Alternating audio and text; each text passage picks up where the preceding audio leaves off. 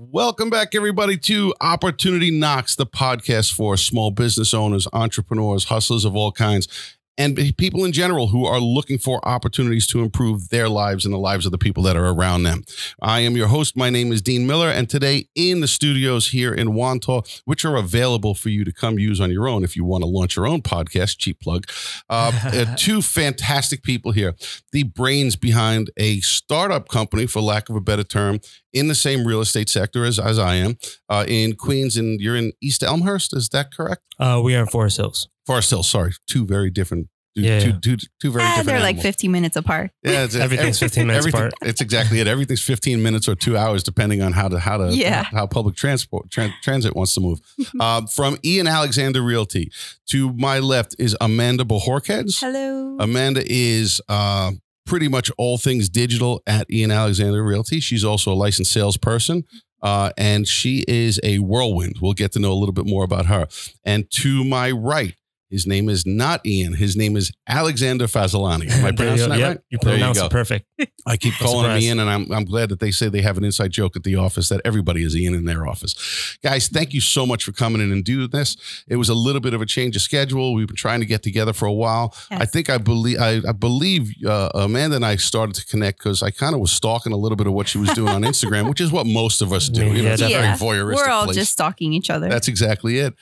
When I was starting to get my stuff up and running, and I looked at it and I said, my God, this woman is doing exactly what I have mapped out in my head. I just don't have the infrastructure to build it out yet.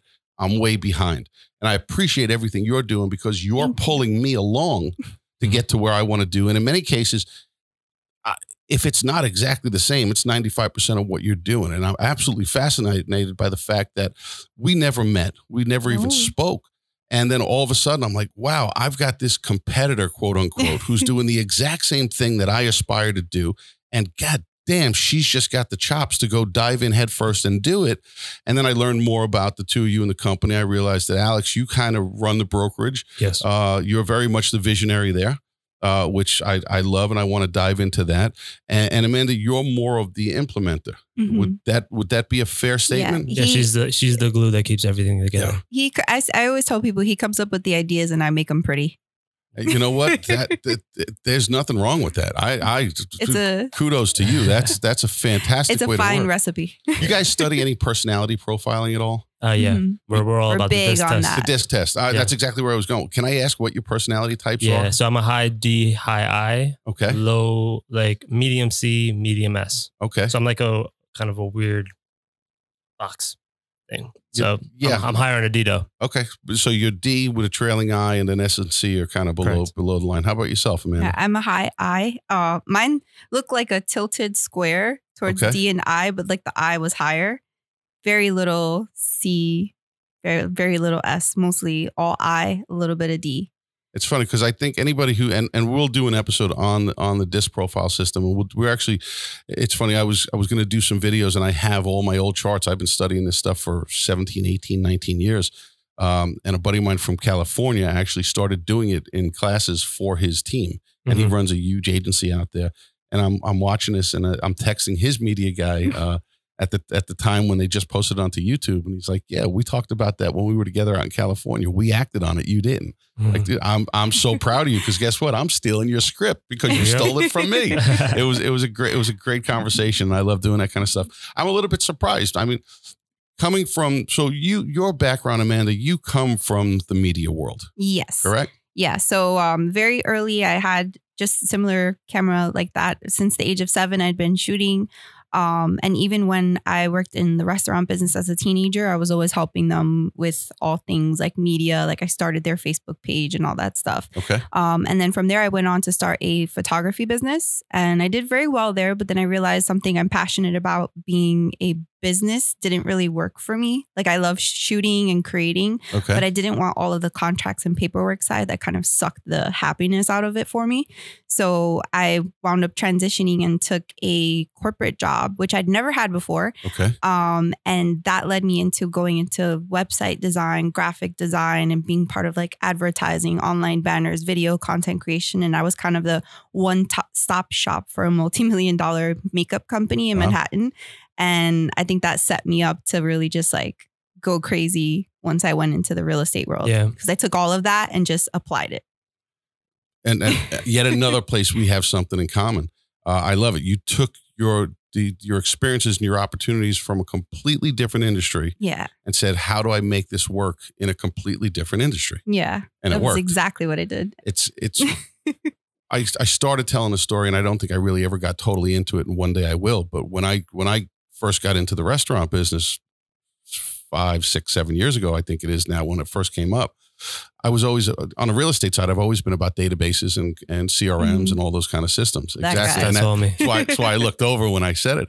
And I said, well, how do I take that knowing how to build an audience and implement it in really the hospitality business, which is what the bar restaurant business is. Mm-hmm. And that's what we did. And when we started the first 6 months, I was getting open rates in my weekly emails in excess of 75, 80%. Wow. That's wild. I was like, that's insane. Wow. And then I realized, why did it happen? Because I literally went hand to hand combat with everybody and said, please fill this out. This is my place. I'm dead without your support. And everybody, like we were joking before, you know, kissing babies and shaking hands. That was that was one of my primary roles in the restaurant. But it's so cool to see how people have taken from one industry to another, because the reality of it is business is business. Yes. No matter where you do it. It's just kind of how you flavor it or how you mix it, and you add a little more salt or a little less salt kind of thing to it. Yeah. 100%. Yeah. So I also find it interesting that as a media creator, what I loved about what you said in the beginning there was you didn't like the contracts and all the other stuff. Mm-hmm. The stereotypical small business owner who gets in and says, well, I know how to fix a toilet. I'm going to start a plumbing company. I know how to cut hair. I'm going to start a barbershop. And the reality of it is we know how to be the tacticians in our business, to steal some words from Michael Gerber from the E-Myth. The tactician who has that entrepreneurial seizure. And to see how you guys have partnered up, and I'm going to come to you next, to see how you've partnered up to leverage the opportunity to work with each other, to leverage each other's skill sets, and then we'll talk about struggles as we wrap up. Oh, the struggles are real. Yeah, without a doubt. And that's one of the reasons why I love doing this is I want to talk about those struggles and those failures, because if we can expose ours to somebody else, we can help them succeed faster. Mm-hmm. That's my belief. So you're the guy who comes up with these crazy ideas. Yeah. So I'm the one who just draws it out on paper, and she's the one that makes it reality. And I've seen it. You literally draw it out on paper. I literally draw the stick postcards. Figures and all. Yeah. There was an Instagram story I saw that one of you posted where you mapped out your postcard strategy. Yeah. Mm-hmm. I was like, man, that takes focus and commitment. That's for sure. Yeah. And but it works for you. So tell me a little bit, where do these crazy ideas come from? I mean, I'm the type of entrepreneur that can turn on a dime type of thing. Okay. So she kind of grounds me in that aspect where it's like, okay, Too quick. Keep everybody from experiencing whiplash. Yeah. Okay. So she's the one that kind of PRs everything when I have those moments where I'm like, okay, we need to do this. This is the system we need to use now. Right. And I mean, the ideas just come. That's and it. Is it because you're exposed to so many other people within the same industry, or you're looking outside into other industries, or is it literally just you don't even know you're paying attention and you see something that triggers for you? A little bit of everything, but mainly is I kind of observe that being in real estate or just being an entrepreneur, you can't just be in one thing anymore. Right. You need to be in a bunch of things. You need to dominate the market or whatever it may be. And I've always just been, you know, have foresight in the sense where I think, you know, media is where everything is going. So we got to take advantage of it and be as loud and proud of our organization as possible. You ever have any fear of exposing the wrong thing or doing too much of anything? 100%. So I actually still struggle with this. She says, hey, just be honest, just be real.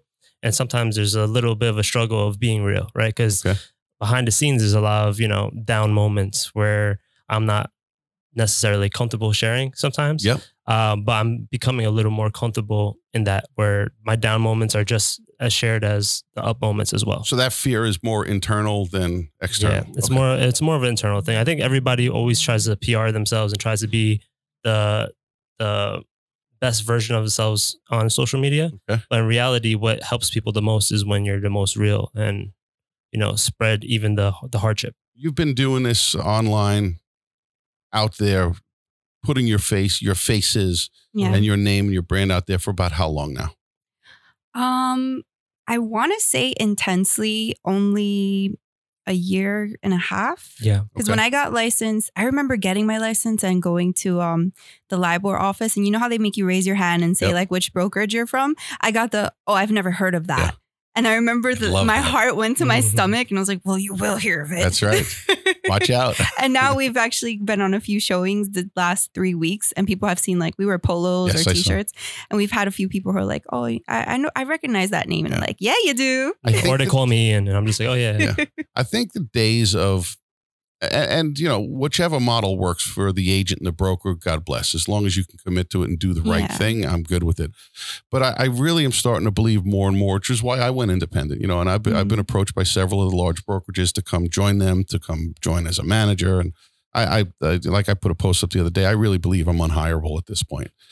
I've tainted so much of myself that I don't think I could really work under someone else's structure because I have those moments like you where all of a sudden you say, oh, I got to go try to do this. And I don't like you to don't ask. Want permission.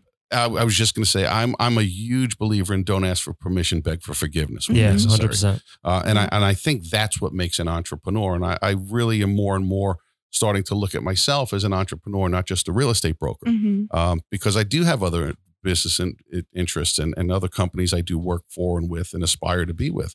And other things that I want for myself, which is why we're going to lead into Design for Realtors. You know, I could see it definitely stemmed from a need. Yeah. But it also stemmed from a fantastic opportunity. Yeah. So, you know what, let's jump around a little bit. Mm-hmm. Tell us what Design for Realtors is. Design for Realtors is an e-commerce company that we created that essentially sells instant downloadable marketing materials and apparel for real estate agents. Most recently, our biggest and probably best-selling product is the Real Estate Agent Planner Pro, which Alex actually designed on paper with all of like on pencil. And he wanted a planner and we couldn't find one. We ordered a bunch and he didn't like any of them. So he designed one and then I created it and then we put it out there, a digital version for agents to purchase for like $15. It started selling like hotcakes. Yep. And then we were like, okay, everyone's asking for a printed version. Let's do a pre-order. And that's how that happened. Fantastic. And what other products do you, so everything, and based on the name, I'm going to safe to assume, at least for now, everything is realtor based. Yes. Okay. Yes. So what other products do you guys have that you're offering right now? So we've got postcards for just sold, just listed. We've got open house sign-in sheets, different types of open house sign-in sheets, open house flyers. And a lot of the designs that we have are actually from Canva. So essentially an agent would purchase them and be able to use them on there. Okay. When we first opened the store, I was doing Photoshop templates. But that's a challenge. Not a lot of real estate agents know how to use Photoshop. Not a lot of people know how to use Photoshop. That's why. Which is why I'm still amazed at your personality style. But we'll jump back to that later. Yeah. So we've got those, and surprisingly, the open house sign-in sheets are the ones that sell like the most in terms of like every Thursday and Friday we get orders for open. Yeah. Cause you pay for it and then you print it. It's ready. That's it. Yeah. So it's super simple and it looks great and looks professional and people are, and for those who choose to go the paper route, it's a brilliant idea because Canva really is such a simple tool to use. And so many people are afraid to put any time into it. The only issue I have with Canva is the interface on the phone compared to online. Yeah. It gets a little difficult. Every time I try to put a picture in with certain shapes on it, the picture takes up the whole thing and only a part of the picture. Yeah, it drives me kind of nuts. What I like Canva mobile for is like I already have the design. Now I just need to tweak it kind of thing. So I have like an arsenal of like we just got a new rental today and someone emailed me photos and on the way here in the car, I was able to just drag and drop the photo in. And now the entire brokerage has marketing pieces for this rental. And this is why most real estate agents, and I don't say this is a cheap shot, but this is why most real estate agents have to stop being afraid of technology. Yes. Technology is never going to replace the realtor, in my opinion. Because it's going to replace it's going to help eliminate the realtors who are afraid to evolve. Exactly. But I think it's going to position those who are willing to take advantage of the things that are presented to them and stop demeaning yourself by saying, I can't do this. So the first podcast recording we ever did was our test run. My 10-year-old daughter sat in that chair that you're in right now, Amanda. And we talked about, and you can go look at my company Instagram. It's on there. And I'm going to share the full hour or half hour long on my personal eventually when I get the nerve up to do it. So I don't want to overexpose my children. But, you know, we talk about it in my house. My daughters especially were raised that can't is a 4-letter word and you're not allowed to use it in this house. Mm-hmm. And so many realtors are afraid to embrace that mindset. My dear friend, Brian Moses, who was a superstar realtor who went into coaching, worked for all the big names and did his own thing and is doing his own thing again now very successfully. You know, he used to talk about it all the time that anything's possible and can't is a word you're not allowed to use around your children. And I wish more realtors would be receptive of that and say, you know what, anything is possible. Try. They're just so afraid of failing, or they're afraid of their quote unquote boss telling them you're not allowed to do this, which is the reason why I'm changing my company, which is why I think you guys are very much in line with what I'm looking to do. There's a big difference between where we're going and how we plan on getting there. Mm-hmm. But I think the foundation of the idea is, I think we're really right in the same place. Yeah, pretty much. Like I know for a fact that you want to run your company like a media company. Exactly. And we're 100% on board with that. Cause at the end of the day, our agents are their own brand and we have to empower them to, you know, basically go out there and create that image for themselves, and they need the tools and the technology to do it. As the broker in a real estate business, I think the broker's job is nothing more than to be a support center for the agent. Yes. And too many agents don't realize. They call their brokers their boss. Amen. I don't understand. It drives me out of my insert inappropriate word mind here. You know, as the broker owner of this company, I work for every single person who allows me to, gives me the privilege of putting my name on their business card. Mm-hmm. And it's why we were talking about how do we come up with a name? What should we do? And we came up with all these kitschy ideas and silly things. And I woke up, and I very rarely remember my dreams, but I had this aha moment in the middle of the night where I woke up and I was like, there's only one way to make it work. If it worked for Charles Schwab and it worked for JP Morgan, why can't it work for me? Yeah. And I've always said the successes of the organization are 100% for the people who do the work. Mm-hmm. The failures are 100% mine. And I looked at it and said, the buck stops here. So if a consumer looks at it and says someone from that company screwed up, there's only one person they need to call, not the person who screwed up. It's all on me. Yep. Extreme ownership. And I sense that from you guys. If you're not following them, and we'll link everything, everywhere we put this, we'll put links to both your company and your individual accounts because people need to pay attention to what you're doing. Thank you. Thank you. And we appreciate the fact that you guys are so open-minded. So let's talk. It's just distracting me. I got to get back to it. I listened to your personality. You said you're an ID personality? Yeah. Which is influencer and dominant. But you have so much, you seem to enjoy so much of the back office, as I put it, get shit done work. Yeah. That most people don't want to get dirty doing. Where does that come from? I think I don't know how not to work.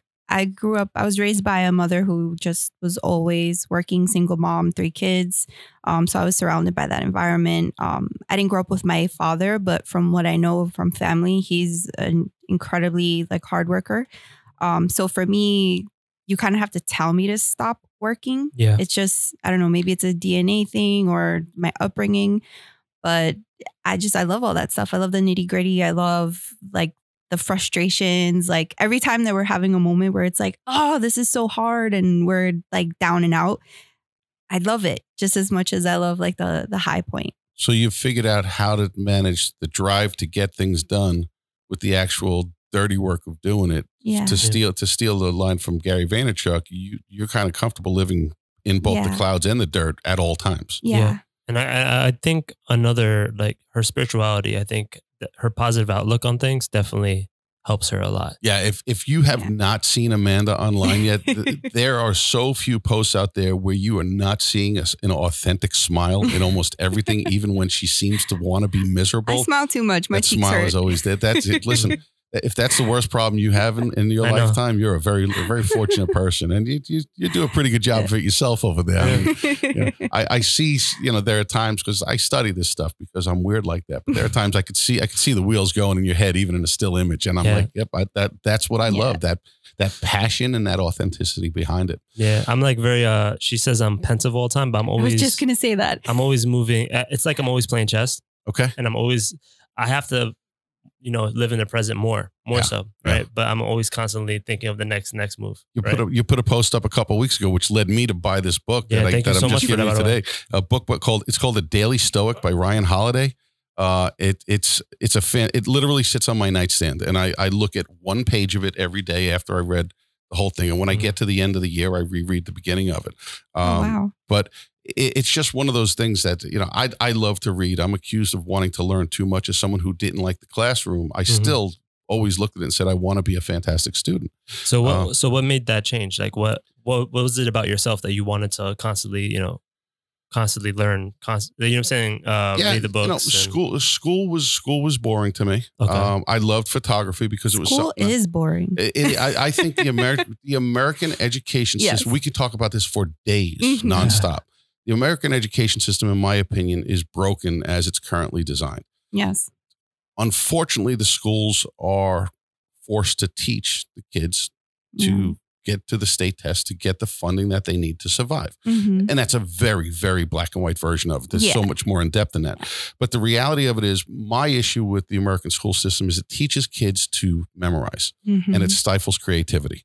And the reality of it is, any one of us can sit here right now and say, Alexa or Siri or whatever mobile device of your choice, what is, where is, when did this happen?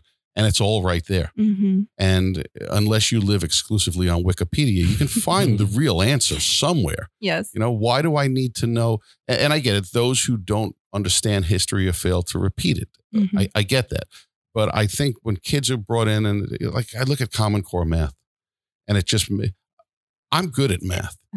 My daughter comes home. She's going into 5th grade now. And all too many days I put a note on the paper saying, makes no sense. Got to teach her again because I can't for the life of me figure this out.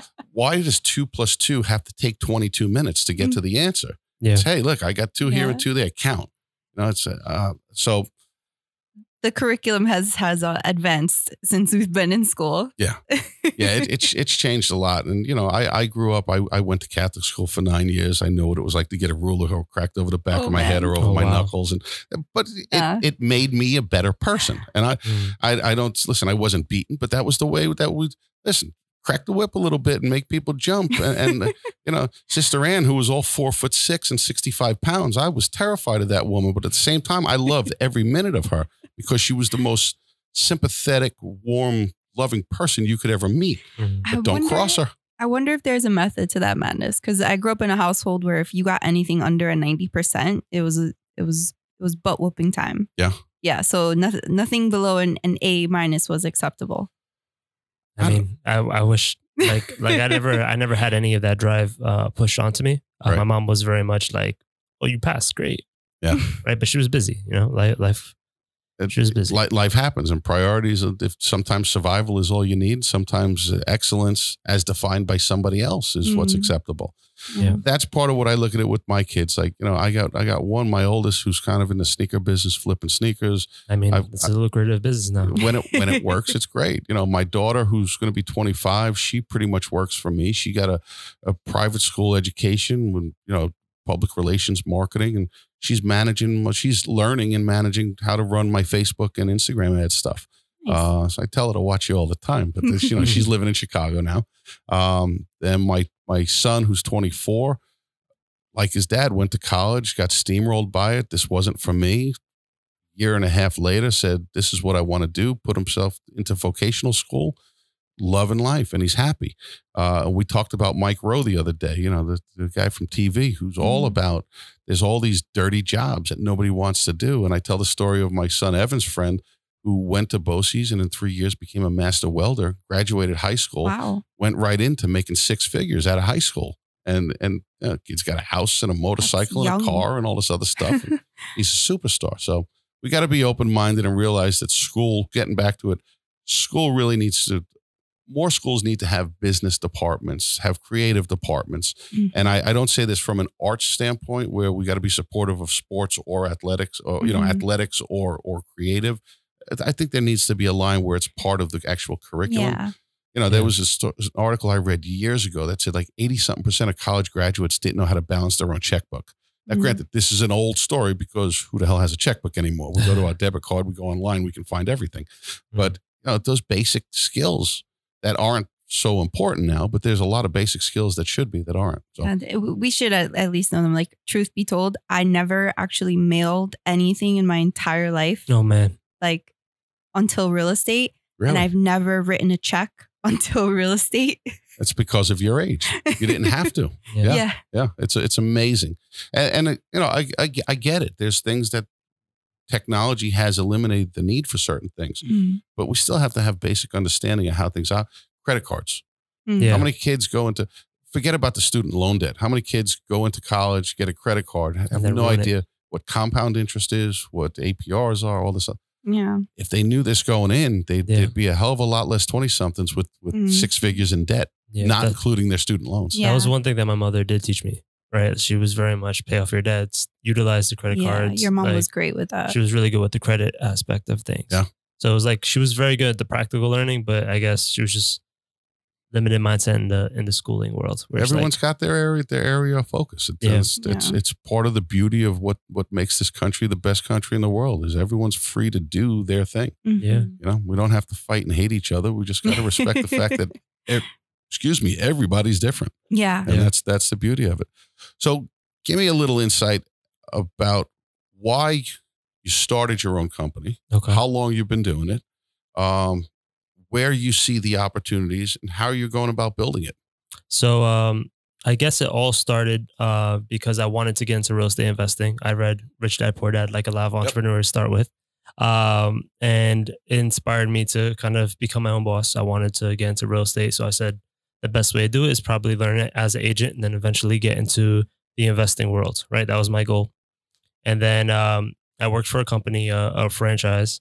I kind of came in not knowing anything and wasn't taught anything. They literally gave me a phone book, even though the registry was around by then. My first day in the business, my broker handed me the Sunday New York Times, and this is back in late 90s, and the white pages. Yeah, the white pages. I literally got so the white spoiled. Pages. Yep. Yeah, I got the white pages. I remember looking at it, and he's like, okay, call through them, and good luck. And said, here's your desk. This is where you can hang out, but it's not your desk. If you want to pay for it, it's yours. But if not, you can work from here. So that was your onboarding. That was my onboarding. I love it. And I literally would call people and just say like, hey, what's up? Right? Like I had no clue what I was doing. No script, no idea, no training. Yeah. How I got my script, Mark Sobolowski, who's my mentor, one of my mentors. I used to listen to him cold calling outside of his room. And that's kind of where I developed my script. And then he taught me about Ed Escobar, who does Sweat Hogs training. And then I went to that, learned the basics of cold calling. And then it was kind of history from there. So your original training was basically you stalking somebody in your office who was productive. Yes. And then, fantastic. And then at that time, I was interested in what Zillow was doing. So I became a Zillow Premier agent. I was all about the online world. So I was doing a lot of like Facebook statuses about my journey, which kind of got a lot of people always communicating with me regarding. Was that just an idea or were you following someone else's lead? No, that was just an idea. I just wanted to do it. I think that was a thing back then. That wasn't a thing back then. 6 years ago. Yeah, like no one was really like, you know, I was just talking about my journey. That was literally all I was doing. You were telling your story without anybody giving you any insight whatsoever. It was just a place for you to document your life for your own self and anybody who wanted to come along for the ride. Basically. I love it. Right. And then from there, I got a lot of good feedback. And I was like, okay, I want to start, you know, doing more on social media. And my brokers were not about it at that time. They were saying, no, you can't go. Like they were telling you not to do it. Yeah. They were telling me like, just send out postcards. They had rules for everything. I used to, before I became an agent, I used to actually do his like headshots and design his postcards.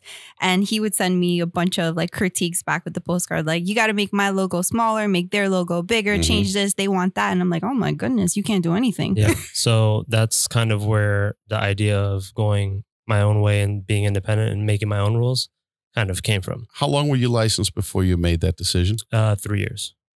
Which is a real short time for most. I mean, law says we can do it in less time than that, but reality, It's a very different world. Yeah. Yeah. But I've always been a DIY type of personality. I've always wanted to, you know, take ownership of whatever I was doing. So that's kind of what led me as well. It's just in my nature to naturally want to do something different. So let's dive into your business a little bit. What is it? And again, I look at your business very similar to mine. Your avatars that you're looking for, you have agents are clearly a target audience for you as a broker because you need agents to run a business. Mm-hmm. But at the same time, you're in production, which means you need buyers and sellers that are working out there. Yeah. So let's talk separately about the two. What are you doing to make noise to attract the eyeballs from the buyers and sellers out there, and what you're teaching your agents to do as well? Yeah. So I think because I'm currently stepping out of production right now. So I'm mainly focusing on the yet another thing we have in common. Yeah. So I've been stepping out of production. I actually do have some closings that I've, you know, are coming over, but I'm actually planning on just handing everything out from this point forward. How we're attracting buyers and sellers through Instagram lives, just being educational, you know, pinpoint where people go and they want to just learn something about real estate or they just want to ask questions. We want to be those people. We're running Facebook ads. We cut the ties with Zillow completely recently, and we've only been doing Facebook ads. But to be honest with you, we kind of mix that with the old school, which is, you know, open houses are great, you know, but we utilize them to like its full potential. We do open houses like a little differently. I got yelled at a couple of weeks ago. I put up a post about why I think open houses are a waste of time if they're not done for the right reasons. Yeah. Mm-hmm. And people were all over me. How could you say this in front of other people? You're using their house. Like, yeah, my goal when I go in an open house isn't to sell that house. It's to find the next 5 people who are going to buy and or sell, because these are the people who are out there in real time. Yeah. Obviously, we're going to market, promote the house. And if the seller cooperates with us and gives us a marketable product to sell, our goal is to sell it. But it's one of the goals is to sell it, but it's not the number one objective. And then what you do with that information, which is why it's part of what I'm so intrigued about from your standpoint, from the Design for Realtor standpoint, that you're telling me one of your best sellers is your open house sign-in sheet. Mm-hmm. I get it. Some people like that physical tactile thing, but why aren't more people going to... If I'm stepping out of line, slap me. I'm killing your product. It's not my intention. I kick them under the table. Yeah. You wouldn't be the first one to ever do that. My legs are too short. You won't be the last. But it's if you take that physical product and you put it into a database and do something with that information, then it's worth its weight in gold. Yeah. So our open house sign-in sheets actually have like a section like within our brokerage and on Design for Realtors. There's a section where like it asks them, do they have an agent? Are they a buyer, seller, neighbor? Did they hear about like which marketing channel did they hear about it from? You're segmenting the list with every piece of information to figure all of that out. And what we actually do, a lot of real estate agents, and I've been to a bunch of open houses where I see it all the time, they're not confirming that contact information on the sheet. They're just getting scribble scrabbles. And it's like, what are you going to do with that? Mickey Mouse is a very busy guy on open house days, right? Yes. He signs in everywhere. All these generic names. Yeah. And it's kind of, and a lot of agents are afraid to turn people away from entering an open house if they won't sign in. Like, if you won't sign in, you're not serious about looking for a home. Bye. Yeah. I've got an obligation to protect my client's best interest, which is their house. I don't need a complete stranger who's not interested coming in and saying, okay, where is everything in the house? So I could break in the middle of the night. Yeah. Not that I'm trying to give anybody any bad ideas, but the reality of it is their safety and security is of prime importance to us as well. It's one of the main reasons why you hire us in the first place. That's so interesting that people wanted to chew you up for saying that. Yeah. I feel like, I mean, I agree with it though. They're some agents, no offense if this is you, but you're a little deluded to think that an open house is for the, like, directly only benefits the seller. Yeah. I listen, I'm offended by those people who do look at it that way and say, hey, you're wrong. There was more than one way to do things. Yeah. There's many ways it's going to go. Right? And it was the exact line I was going to use. But just because I'm different doesn't make me right or wrong. It's like, well, no, I'd been hired in the past to go speak at certain events. And I would always, my introduction would be, I was brought here to share my experience and my opinions based on those experiences. Yeah. So please don't stand up in the middle of my session and tell me I'm wrong, because I'm not. I may be wrong for you, but for me and where I failed at it, I was always open about it and said, I was, where I was wrong is in my implementation or in my thought, one or the other, which would lead to pivots and changes and corrections. Yeah. It's always interesting when you're doing something with public speaking and there's that one person in the audience who's like, they got everything. Something to say. Yeah. They know it all better than you. It doesn't work because. Right. And it may not work for them because they might not be doing it the same way we're doing it. Well, it's why I've always said to people, please chat. Please tell me I can't do something. Because the minute someone tells me I can't do something, the sick, twisted part of me gets so motivated to say, the only thing in life I'm focused on now is proving you wrong. Dean Miller, do you have underdog syndrome? No, I listen. Spite drives me a lot. A lot of people who know me. Thank you. I'm surrounded by these people. Yeah. But you know, tell me I can't. I'll prove I can. Yeah. If I choose not to, I can't, and I'm okay with that. But if I have a goal, especially if it's written down, one of my goals, it's written down, and someone. You know, I had a falling out with a business partner years ago. I won't get into all the details because I don't want to throw them under the bus. But partnerships are tough. As the relationship fell apart, there were some moments that were very tense. And he took a shot and he says that, you know, that thing on the top of your professional list that you want to do, you'll never be able to do that. And I failed. I came up too short the next year. My goal was I'm going to sell 50 houses myself with minimal support staff. And I sold 48. And you know what? He was right. I failed miserably. I only got 48, not 50. My accountant was pretty damn happy with what I did that year. My wife, my kids, my nieces and nephews, when Christmas rolled around, everybody was really happy with my failure. So I appreciate that. You know, that challenge is. I think a lot of agents want to fail like you. Yeah. I want to fail like that every year. You know, I work with a bunch of teams and a bunch of agents who have huge goals to grow 50% year over year after having incredible years. Mm-hmm. And I look at them, and in the back of my head, I'm like, I can't wait to see I have no doubt. Will they succeed? Who knows? But I can't wait to see the plan and how they implement it. It makes me so happy to see someone challenge themselves and make the right moves. And part of what I love about being an entrepreneur is having the opportunity to hire people and create jobs. Mm-hmm. And I'm watching them do it. Yeah. And you know, right in front of my eyes. It makes me so happy to see that kind of stuff happen, which is why I was so grateful to get the opportunity to meet you guys, because I look forward to creating a relationship that's mutually beneficial. And you know what? You guys start to come a little further east. I start to go a little further west and all of a sudden we're both competing for the same listing. As long as one of us wins, I don't care which one of it is. There's enough business out there for everybody. And so like I said, in 20 plus years of doing this, if I've crossed paths with a small handful of realtors more than 3 or 4 times, it's a lot. Mm-hmm. There's so much opportunity out there. Hence the reason for the name of the show. You know, you have to create your own opportunities. And if someone else is fortunate enough to create one for themselves, and it just happens to, somebody's got to win and somebody's got to lose. Yeah. God bless. What did you do? What did you do that I didn't? What did I do that you didn't? And then, like we mentioned the other day, we like to go back and do that autopsy on the process. Why did we, quote unquote, fail and not get the business? Yeah. Great. You learn from the next, you know, from the opportunity that you missed out on. Yeah. And I feel like a lot of agents don't do that. They think it's something that that person's not seeing or something that the other person did. Sometimes people just connect differently. It's always your fault. Yeah. It's always your fault. Yeah.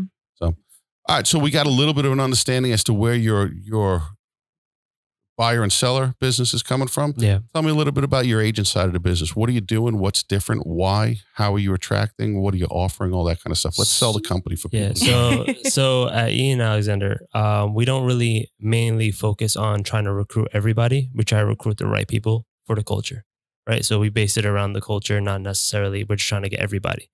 We want to get people through the door, but at the same time, we want to be able to pick and choose who we want to get along with the culture, because the culture is the most important thing. Yep.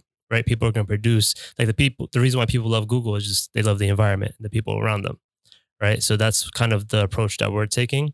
We're very much, everything is free, right? Like we offer free trainings. You know, there's people that, you know, might want to come over, but I'm keeping them at a bay. You know, I actually rather them make it on themselves that they think that they're going to come here just for leads type of situation.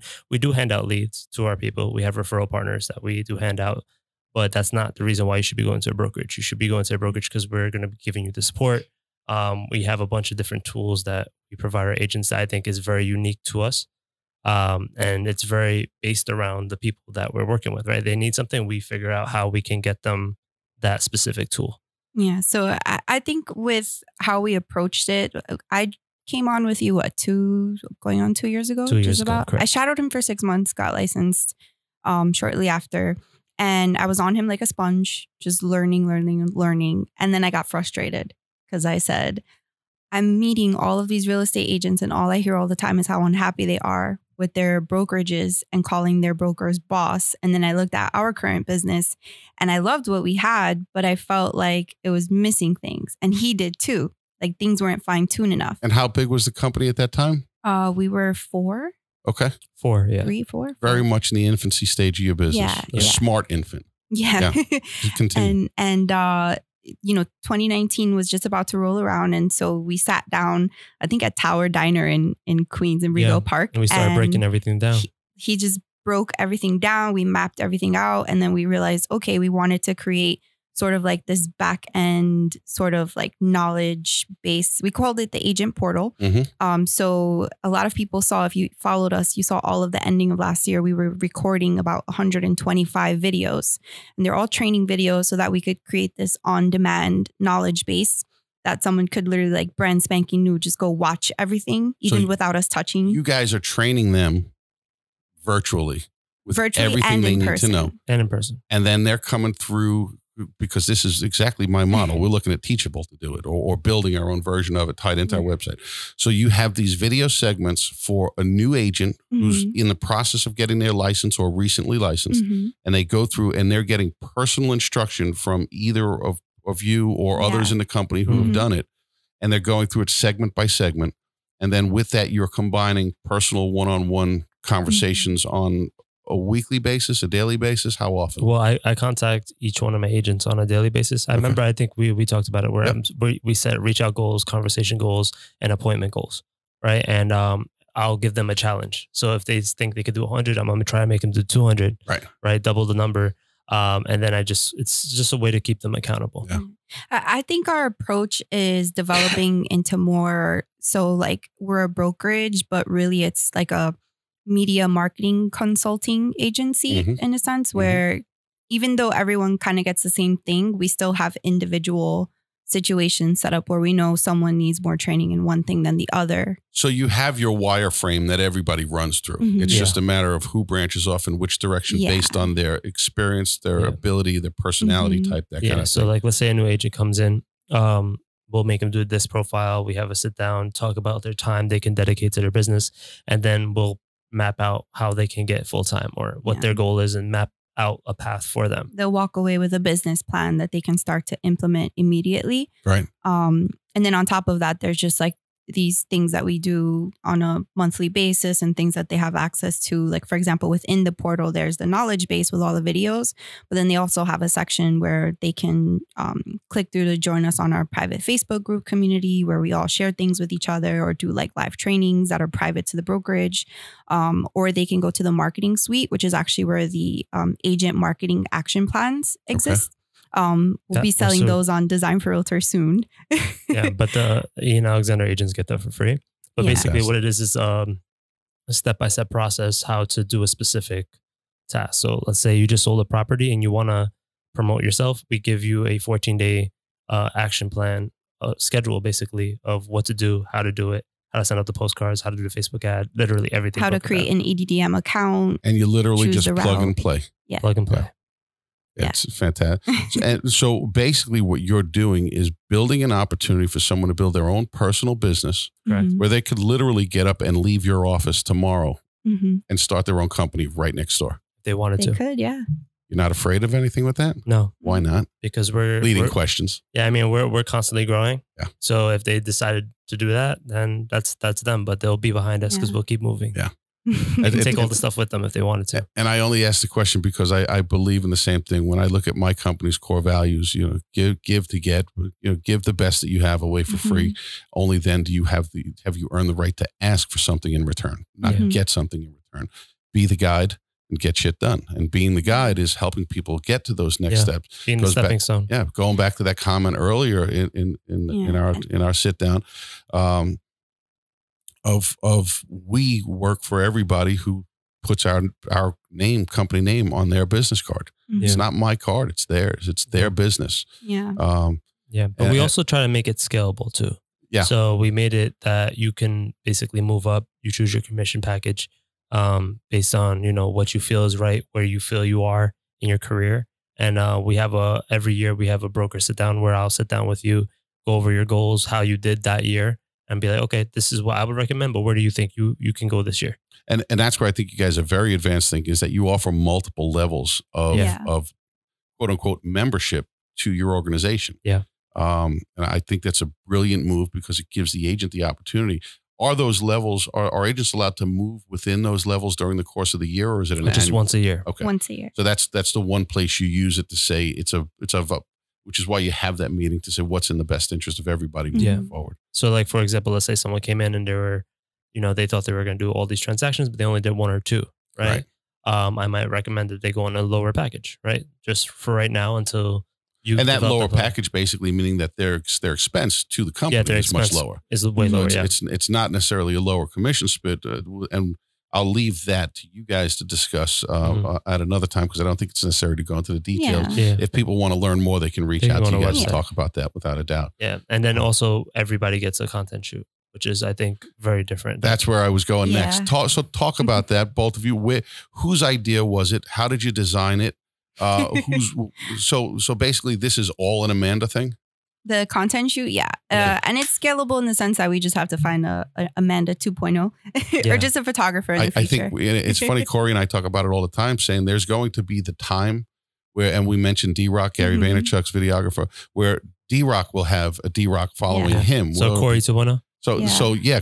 And it's part of when he came on board. it was part of the concept of saying, okay, we want to build this media company. Mm-hmm.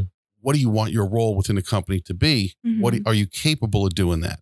And he's already started shooting instructional videos and things like that. And he's got free reign to do whatever he wants because the only bad ideas are the ones we don't try, in my opinion. Yeah. You know, the guy works his tail off. He's ridiculously young. He's incredibly fantastic, incredibly talented, open-minded, and he's exposed to some of the most brilliant people in the world.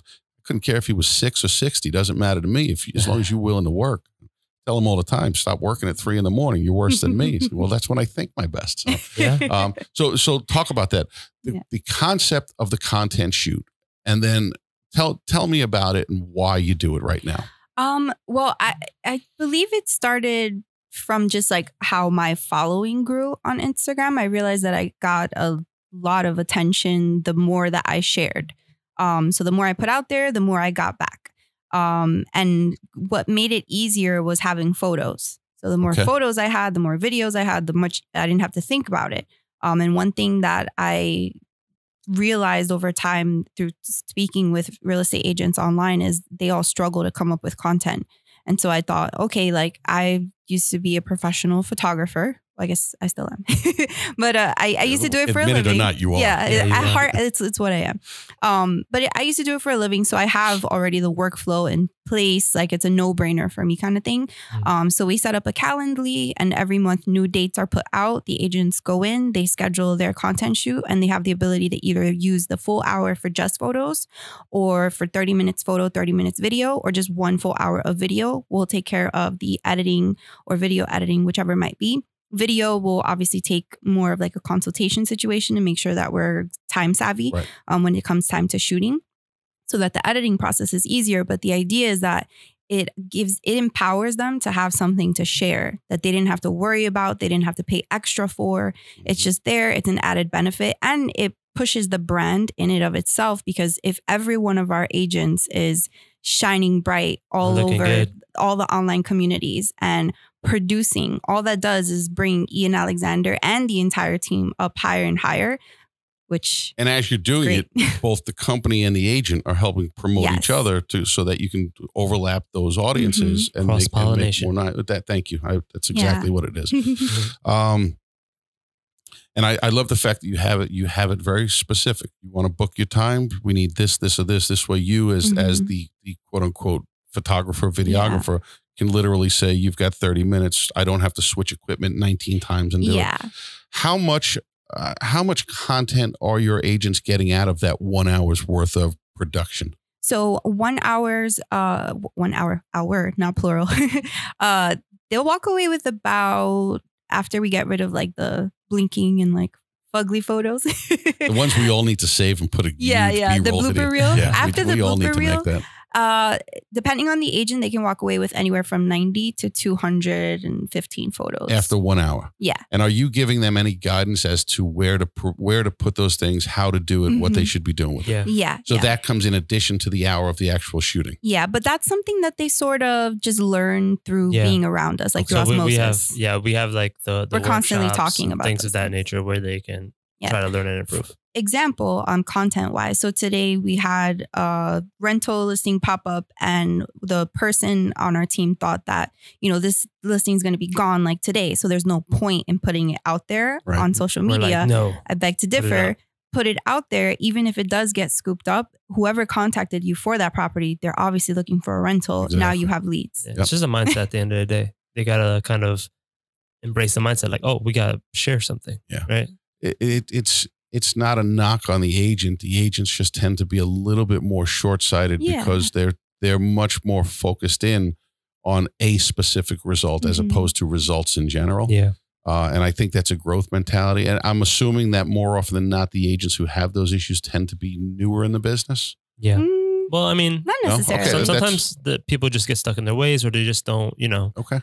So whether you're new or whether you've been in it for 5 to 10 years, it's just kind of like the grooves in your brain are already there. Yeah. You kind of have one way of thinking rather than... So somewhere in there's a limiting belief that they've got to learn to overcome on their own. Yeah, like I don't feel comfortable on camera, but I feel like... I love that one. It's becoming... I hate being on camera. I got to be honest with you. I hate being on camera. I'm just used to it because she always has a camera on me now.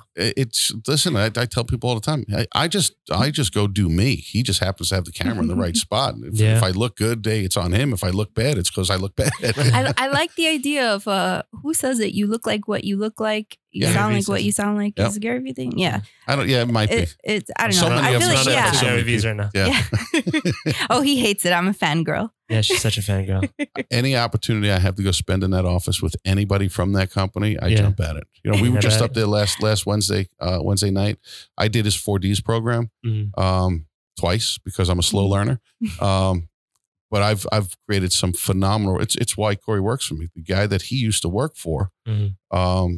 Went as well and started a media company here on Long Island. I met him through the alumni group there. I said, look at the impact it's had on my business, my life since October when I first met Ed and then had Jason come out with me. And I've literally had D Rock stand in front of me and say, if you don't start doing this, I'm going to punch you in the face. I've had Gary. He would say that, and he would do it too. And I've given him many opportunities, but from that, my relationships there. When I had the restaurant, I got to host two private events for Gary's company. One for his company with Chase Manhattan Bank, their marketing department, which was incredible to be a fly on the wall, and I had permission to do that from him. Nice. And then he did another one for his team when he started to really build his team. There was 18, 20 people in the backyard of my place, and I said, I'm going to be the server, the bartender, and the busboy because I want to be in that room as much as possible. Every conversation. And they all knew it. And they all jumped in and took shots with me. Thank you so much. It was Again, it's just an opportunity. I wanted to do the right thing. I wanted to make my business better. As a result, I offered up a service at a huge discount. Took a loss on one of the two nights. But the exponential growth opportunities I had as a result of being there. When D-Rock says to you, we're not going to, Gary said, we're not going to pay you much, but we're going to highlight you in his new series, which was The Daily V at the time. Yeah. I couldn't put a price tag on that. It blows like you were willing to take a quote unquote loss there, right? But you did gain a lot. But it wasn't a loss. It wasn't. I took a short-term financial loss. Don't be penny wise and pound foolish to take a saying from our grandparents, and in your case, probably great grandparents, because you guys are a lot younger than me. But that's exactly what it was. Yeah, it blows me away that a lot of real estate agents won't do a damn thing for free because they're like too proud to. I don't get it. Yeah. A lot of you asked earlier the question about where do our buyers and sellers come from, and he pretty much answered it. But one thing is a lot of stuff that we do for free, whether it be teaching for free or giving time for free or hosting. Like last year we did agents went crazy about this on Instagram. We did holiday portraits at a condo building. It was a 12 unit condo building. And we hosted holiday portraits. We had Santa Claus there. We invited a bunch of local people who were looking to buy. So it was an open house, but holiday portraits. Awesome turnout. Yeah. Just leveraged all our talents. Yeah. People were drinking hot chocolate. Everyone was cold because it was a new building, but everyone's huddled in a room bonding together. Yep. All of our agents are talking to all of these community members. I did the photos. We had one of my family members be Santa Claus, which was awesome. Everybody did it for free. Yeah. It's a free thing. We had to spend money to do it, but that was good. Right. It probably cost you hundreds, if not thousands of dollars to put that whole thing on. But the brand awareness and the relationships you got to build, to go back to earlier, technology is not going to replace us. Mm-hmm. Technology is going to replace those who refuse to embrace it. Yeah. Just like and the marketing and Facebook and Instagram and social and the internet are nothing more than other places to create more opportunities, and they'll go away eventually. Yeah. You look at it and say, all right, now you got Zillow, who is, whether they want to admit it or not, is a real estate company. Oh. You've got Amazon, who's now a real estate company. Yeah. You've got Warren Buffett, who is now who's been a real estate company with Move and all the others, but now blatantly right out there with Berkshire Hathaway. God bless them. Mm-hmm. All these technology and gurus are coming in because they see the opportunities that are here. But people like yourselves, like me, who we want to get boots on the ground and belly to belly with people to say, what can we do to create a relationship that's valuable to you? And if and when it becomes mutually beneficial, we all win. That's fantastic. But in the meantime, I'm going to keep producing content and putting all my best information out there for free so I can create awareness, because the awareness is what creates the opportunity to build a relationship, which gets the opportunity to put people into our machine so that we can serve them in the best way possible. It's like the line I always say to people, well, how do you want to be communicated with? And this was crazy social media internet world. Yeah. Was it text message? Was it phone call? Was it, believe it or not, fax machine in some people's cases? Was it a face-to-face or voicemail? Yeah. Now you've got text message, you've got Facebook message, you've got direct message, you've got Snapchat, message. You've got everything, WhatsApp and this app and that app. If we don't serve people in a way that they want to be served, are we really serving them? The answer is no, we're serving ourselves. I can't expect people to jump through hoops, which is why my face is buried in my phone at every opportunity to say, what's going on? Who do I need to get back to? And we're building more systems to take all those communications methods so that they can be pushed back to me in the way that I want to be communicated with, so that I get the message, so that it's never late. And then I go back and say, okay, how do I communicate with this person? Go back to their world. But at least we're not missing out on the opportunities. There's only so many red dots you could look at on your phone and not miss something. Curious content question for you. I remember when we first started talking on Instagram DMs, I didn't know what you look like, because you never used to share face photos. I think there might have been one or two, but I couldn't find them in the scroll. Because I'm the old man in that world. I'm not native. You guys are the digital natives. I'm the digital nomad. I wandered into your world. Doing amazing things. You're doing great. I can't get my ugly mug off of the camera now. Was there a huge difference from when you didn't share your face to now? Oh, much, much more. Yeah, it's... people want to do business with people they know, like, and trust. Well, if you don't know who I am, but you know what I am, is that going to help? Mm. And I figured out quickly. So I started making memes over images of me. And we started to get some more engagement, and I would look at people. I put up a thing. I don't know who inspired it, but I saw something on Instagram yesterday morning, which is a day that I typically don't spend a lot of time putting content out, Sundays. To be honest with you. It's just my personal choice. If I'm not working on Sunday, I'm not working. But I was sitting outside waiting for my wife and daughter and a couple friends, and everyone's running late. So I start going through and I'm looking at people's bios. Son of a... Oh, I saw you talking about that. Stop doing this. You're missing out on a huge opportunity. I don't care who you are if I don't know what you do or where you do it. Stop telling me to call you if I have a real estate problem, because if you live in Anchorage, Alaska, the odds of you being able to help me, who lives here in Des Moines, Iowa, is slim. Tell people where you are and stop hiding from it. But it goes to your point. Stop telling people to come and like me if they don't know who I am. Yeah. I am overdressed right now for me. A typical day for me is jeans and a t-shirt. Mm-hmm. Unless I have meetings with I will present myself in the best possible light, but you're not going to see me in a 3-piece suit very often anymore, because I believe that's overdressed. B, I'm really not most comfortable there, and it's not true to who I am. Yeah. I can put on a tux and a three-piece suit with the best of them because I did it for years. But I choose to be who I am. There's a guy by the name of Mike Schulte in the city with City Habitats, and the guy literally goes he wears those loudmouth pants and toms and no socks, and he's got the ZZ Top beard, and he's got the Ray-Ban glasses and a baseball hat. You looked at him, and you're like, all right, this guy's an artist down in the village. He's one of the most successful guys in the business in his market, and he is who he is. And I laugh at him all the time because whenever he gets awards from the company, they always put the headshot. You got the jacket and tie on. I'll know you've really made it when they put you on the top of the list and you're dressed like Mike. You're not dressed like City Habitats. You're dressed like Mike. Yeah. That's really funny because I've actually been making a transition myself where I'm like being more open with wearing flip-flops. Yeah. I used to like being a three-piece suit all the time, 90-degree weather, three-piece suit. Yeah. When we first got together, he was all suited up. As time has gone by, he's like jeans and blazer, flip-flops, jeans and blazer. T-shirt. No, from a professional and a business standpoint, I tell you, you got to be you. Yeah. From a relationship standpoint, you've got to do what makes her happy from time to time. You have to remember what she loved about you when you first met. Oh, but it's hard. No, I'm actually saying the opposite. I feel like it's hard for him because I really do want him to be who he is and what makes him happy. Okay. So if he wanted to walk around in pajamas all day and like look homeless, I'm cool with that. I still think he's sexy. If you haven't picked up on it, there is a personal relationship amongst these two people as well, which I really respect. There's a lot of great teams in this business who are related or involved in some way, shape or form outside of just the business. Some of the best people in this business that I know are husband and wife teams, boyfriend and girlfriend that evolve, and makes me happy to see that. I've loved watching your journey so far. I'm so looking forward to watching more of what you do. So I don't have to recreate the wheel. I'm just going to keep stealing from you.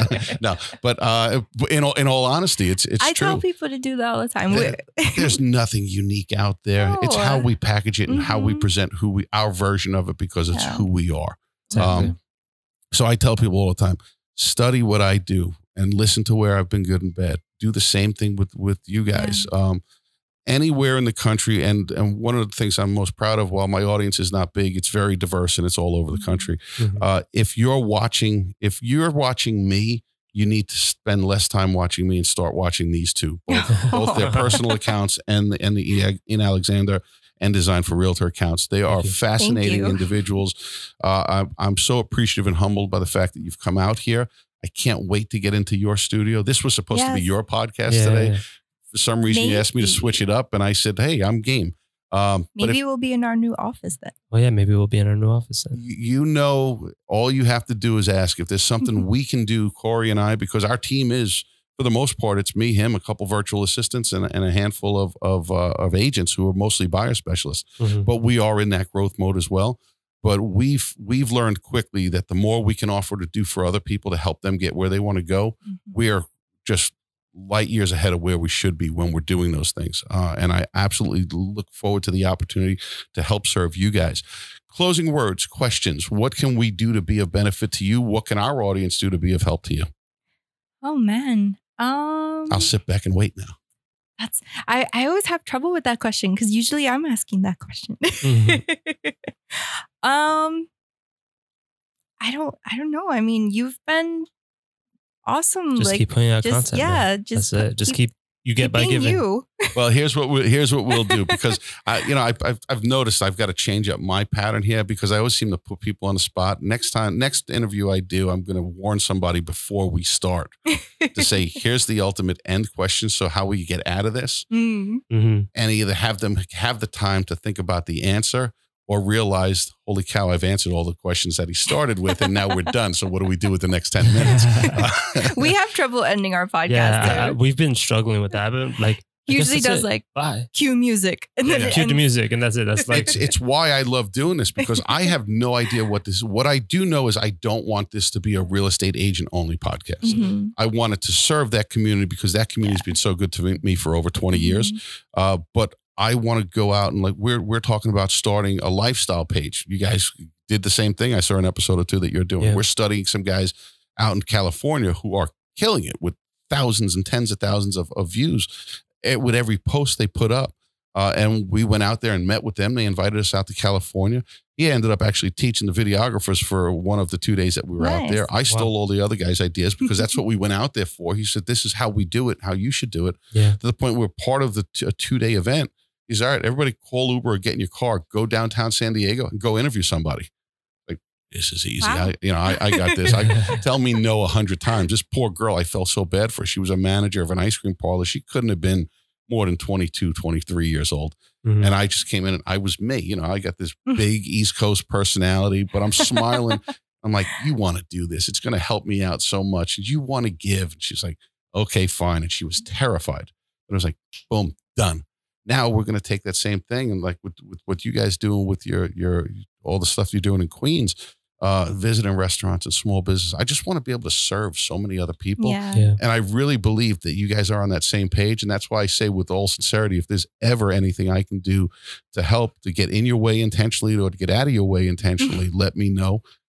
Because I just believe there are opportunities for people like us to go make a difference and never really have to step on each other's toes. We need to support each other as a community to say we're media companies. Mm-hmm. This is a big part of what we do. It's going to be yet another downline in my core under my corporate umbrella, and I think we have to treat it that way. So 100%. Thank you. I'm very, very grateful that you reached out to us. Like I said, it was an honor and a privilege to meet both of you. I am who I am. You know, I tell people all the time, you let me be me, it's what I'm going to be. And if you that's what you can do for us. If just you don't let me be me, I'm just going to confuse the hell out of myself and you. But at the end of the day, I'm just a jackass. I wake up in the morning saying it's a good day. I was able to get out of bed. My goal every day is to make a difference in other people's lives. The dollars will find me. I love to laugh, especially at myself. And every day I don't finish my day until I find a way to make someone else laugh. And those simple things drive me. That's awesome. That's amazing. I get to do what I do. Go ahead. I know what it is. What? Go. You can tell us what headphones are these. Because I want headphones. I like these headphones. I can never hear myself on our podcast. And you have the Rodecaster. Okay. We will put a list together. We put a list together of all of Corey's basic standard equipment for videography and everything else. Mm. We literally just bought this bundle from B&H. Mm. They had it. I love that story. Yeah, they had a bundle put together, but they wouldn't ship because the mics that they were using, they kept selling out. Oh, because this isn't one package. They created a package of separate pieces. Yeah. Mm-hmm. So I will get the purchase order and I'll actually give you exactly what it is. Yeah. But it's working well for us. And like I said, we're on a folding table and folding chairs right now because we're trying to figure out how to do it best the first time. So we'll pay a little bit in pain to sit in a cheap chair on a folding table. We did the same thing. And I think it's just part of the evolution. I don't want to just start throwing money out there, but the equipment we bought... So we said, let's test it out. So I brought my 10-year-old in and she says, Daddy, I want to be on a podcast. And guess what? I need you today. Let's go to work. Awesome. So that's your first podcast? My daughter was my first one. Yeah. That's awesome. When are you sharing that one? It's like I said, I've been avoiding it, but I think I'm going to put it out there just because it is good content. So for me, we're live streaming and recording audio and video. Yeah. Mm-hmm. The podcast itself, I don't plan on launching the actual podcast version of it until September. Okay. We're bankrolling a bunch of episodes so that we can do it right and never have to worry about missing. Mm-hmm. But the idea came up to say, let's just stream it live, whether it's on Facebook or wherever else. Smart. And I've watched our engagement rates almost triple as a result of doing it. Awesome. And I've found a few trolls coming out after me, which makes me so happy to see because now I know people are paying attention and I'm fine with it. That's when you've arrived, when you have trolls. When you're making noise and people are paying attention, whether it's good or bad, I just appreciate the attention. Rip me apart all you want. Call me whatever you want to. I'm good with it. I'm just going to keep trying and learn. Yeah, keep going, man. Keep going. Positive mindset. Where can people find you? Let's Instagram handles, all that other stuff. I will link it up, but for anybody listening. So you can follow me on Twitter. You can follow me on Instagram at Alex Fazelani. So AlexFazelani. And I am on Instagram, Twitter, and Facebook under Real Estate with Amanda, as well as LinkedIn, where I share articles for real estate agents that are very educational. I'm trying to get the LinkedIn game up myself. Yeah, I know I got to get there. And I played with it for about 4 days and then said, I got to focus on something else. But real estate agents, LinkedIn is where all the multifamily buyers are at. Hey, don't tell everybody that. We got to get there first. Yeah. Well, you guys are already there. I think LinkedIn is the biggest opportunity for so many different types of business right now that don't realize it. Yeah. Because I noticed even when I put a bad piece of content up there, it still does well. The connections you're making. Yeah, B2B. And people telling you that's not a good piece of content, but I'm following you because I want to watch what you're doing now. It's those appreciative of those moments. Mm-hmm. I think there are a lot fewer trolls on LinkedIn than there are in other places because the people who are there don't have time to deal with it. It's exactly what it is, a professional network. Yeah. Yeah. And it's the best one out there. Yeah. So, and for real estate agents who are out there, Design for Realtors, there's a website for it as well. Designforrealtors.com, I'm assuming. Designforrealtors.com, as well as on Facebook and Instagram, Design for Realtors. They got some great t-shirts. The Agent Planner Pro, I'm not afraid to admit, I purchased the PDF version of it as soon as you went live with it because I wanted to study it because I have yet to find a planner that works well for me. Yeah. I skimmed through it. I have not had a chance to implement it yet. Oh, we should have brought one. That's all right. No freebies. But it's like I tell everybody, I'm not here to collect free stuff. That second book that I gave you was from a guest of mine, Tom Keenan. I actually bought 5 of the books the night before or the weekend before because I wanted to give them away and I wanted to support him. And for the $10 a book that it cost me, it was well worth it. And I want people to read it because it talks about so many things that are important to us that we discussed and didn't realize it. And I know Tom's such a good guy that I've gotten halfway through the book and I think it's a great read and it's helped me improve the mission, vision, core values, mindset that drives my company right now. That's awesome. We're reevaluating our core values to expand it out a little bit because I think it's a little too focused on me as Dean Miller Inc. as opposed to Dean Miller Real Estate. Dean Miller Inc. will have its core values that I mentioned earlier, but the real estate company is a different entity. I can't expect an agent or a staff member to come in and have those same core values here. I got to find the ones that they're in tune with. But that's exactly what we will hire and fire to is those core values. Yeah. And that's what I loved about what you said earlier about this is who we are and what we do. You've got to fit our mold. We're not going to put that round peg in the square hole. Yeah, 100%. Which I feel like a lot of people in our industry do. Yeah. A lot of big organizations don't take anybody because we're accepting of it because we believe that there's more money in it for us if we just take anybody and everybody. And I look at it and say, I feel like it damages our industry. It's a waste. It's a waste of time, effort, and money, and it kills your reputation. 100%. Yeah. So I'm of the mindset where I've told all my current agents, this is what we're going to do. Think about it. If you want to be part of the future of this, you're going to have to be part of the solution. Mm-hmm. I can't allow you to be part of the problem. And if you're not the right match for us, tell me what you're looking for. I know a lot of the other brokers out there. I'd be more than happy to place you there and not sabotage the other broker, but say, this guy fits your mold. You should take him or her. Yeah. The world needs more brains like yours. Well, no, the world needs more brains, period. We can stop right there. I've just tried to leverage the opportunities that life has presented me. And I try to be, I've worked very hard to learn how to leverage the opportunities that the world has given me. And I go into it from the mindset of, servant leadership and making a difference and providing value to other people. Where can I be a solution to your problem? And it works for me. Yeah. It's not going to work for everybody, but it's what's worked for me. So in the future, we're going to ask people what's worked for you. That's a good path to go down. Yeah. I just want to wrap up. You guys have their handles, their websites. Design for Realtors is a fantastic site. They got a great t-shirt that they sell as well. You're still doing that as well, right? Buy, sell, invest. That's a big which is a big seller, I'm sure. Pay attention to them. If you have any questions, you know how to find me in the live stream, in the comment section. Leave some comments. I will share anything that comes in with them, question related. Thank you. And hopefully we'll get a chance to do this again soon. And I look forward to the opportunity to come in and do 100% Real with Alex and Amanda. Yeah. Okay. So you went alphabetically. That's how I'm going to remember. I look forward to coming into your studio and doing your podcast as well. You guys were great guests and I appreciate it. I wish you all the best of luck in the world. Ladies and gentlemen, that's yet another episode in the can of Opportunity Knocks. Find those opportunities in your life. Figure out where you can make a difference for people around you. It will lead to fantastic opportunities for your own personal growth and success. I thank you so much for your time and attention. I wish you all the most fantastic day. Go out and make a difference in someone else's life today. Thanks so much.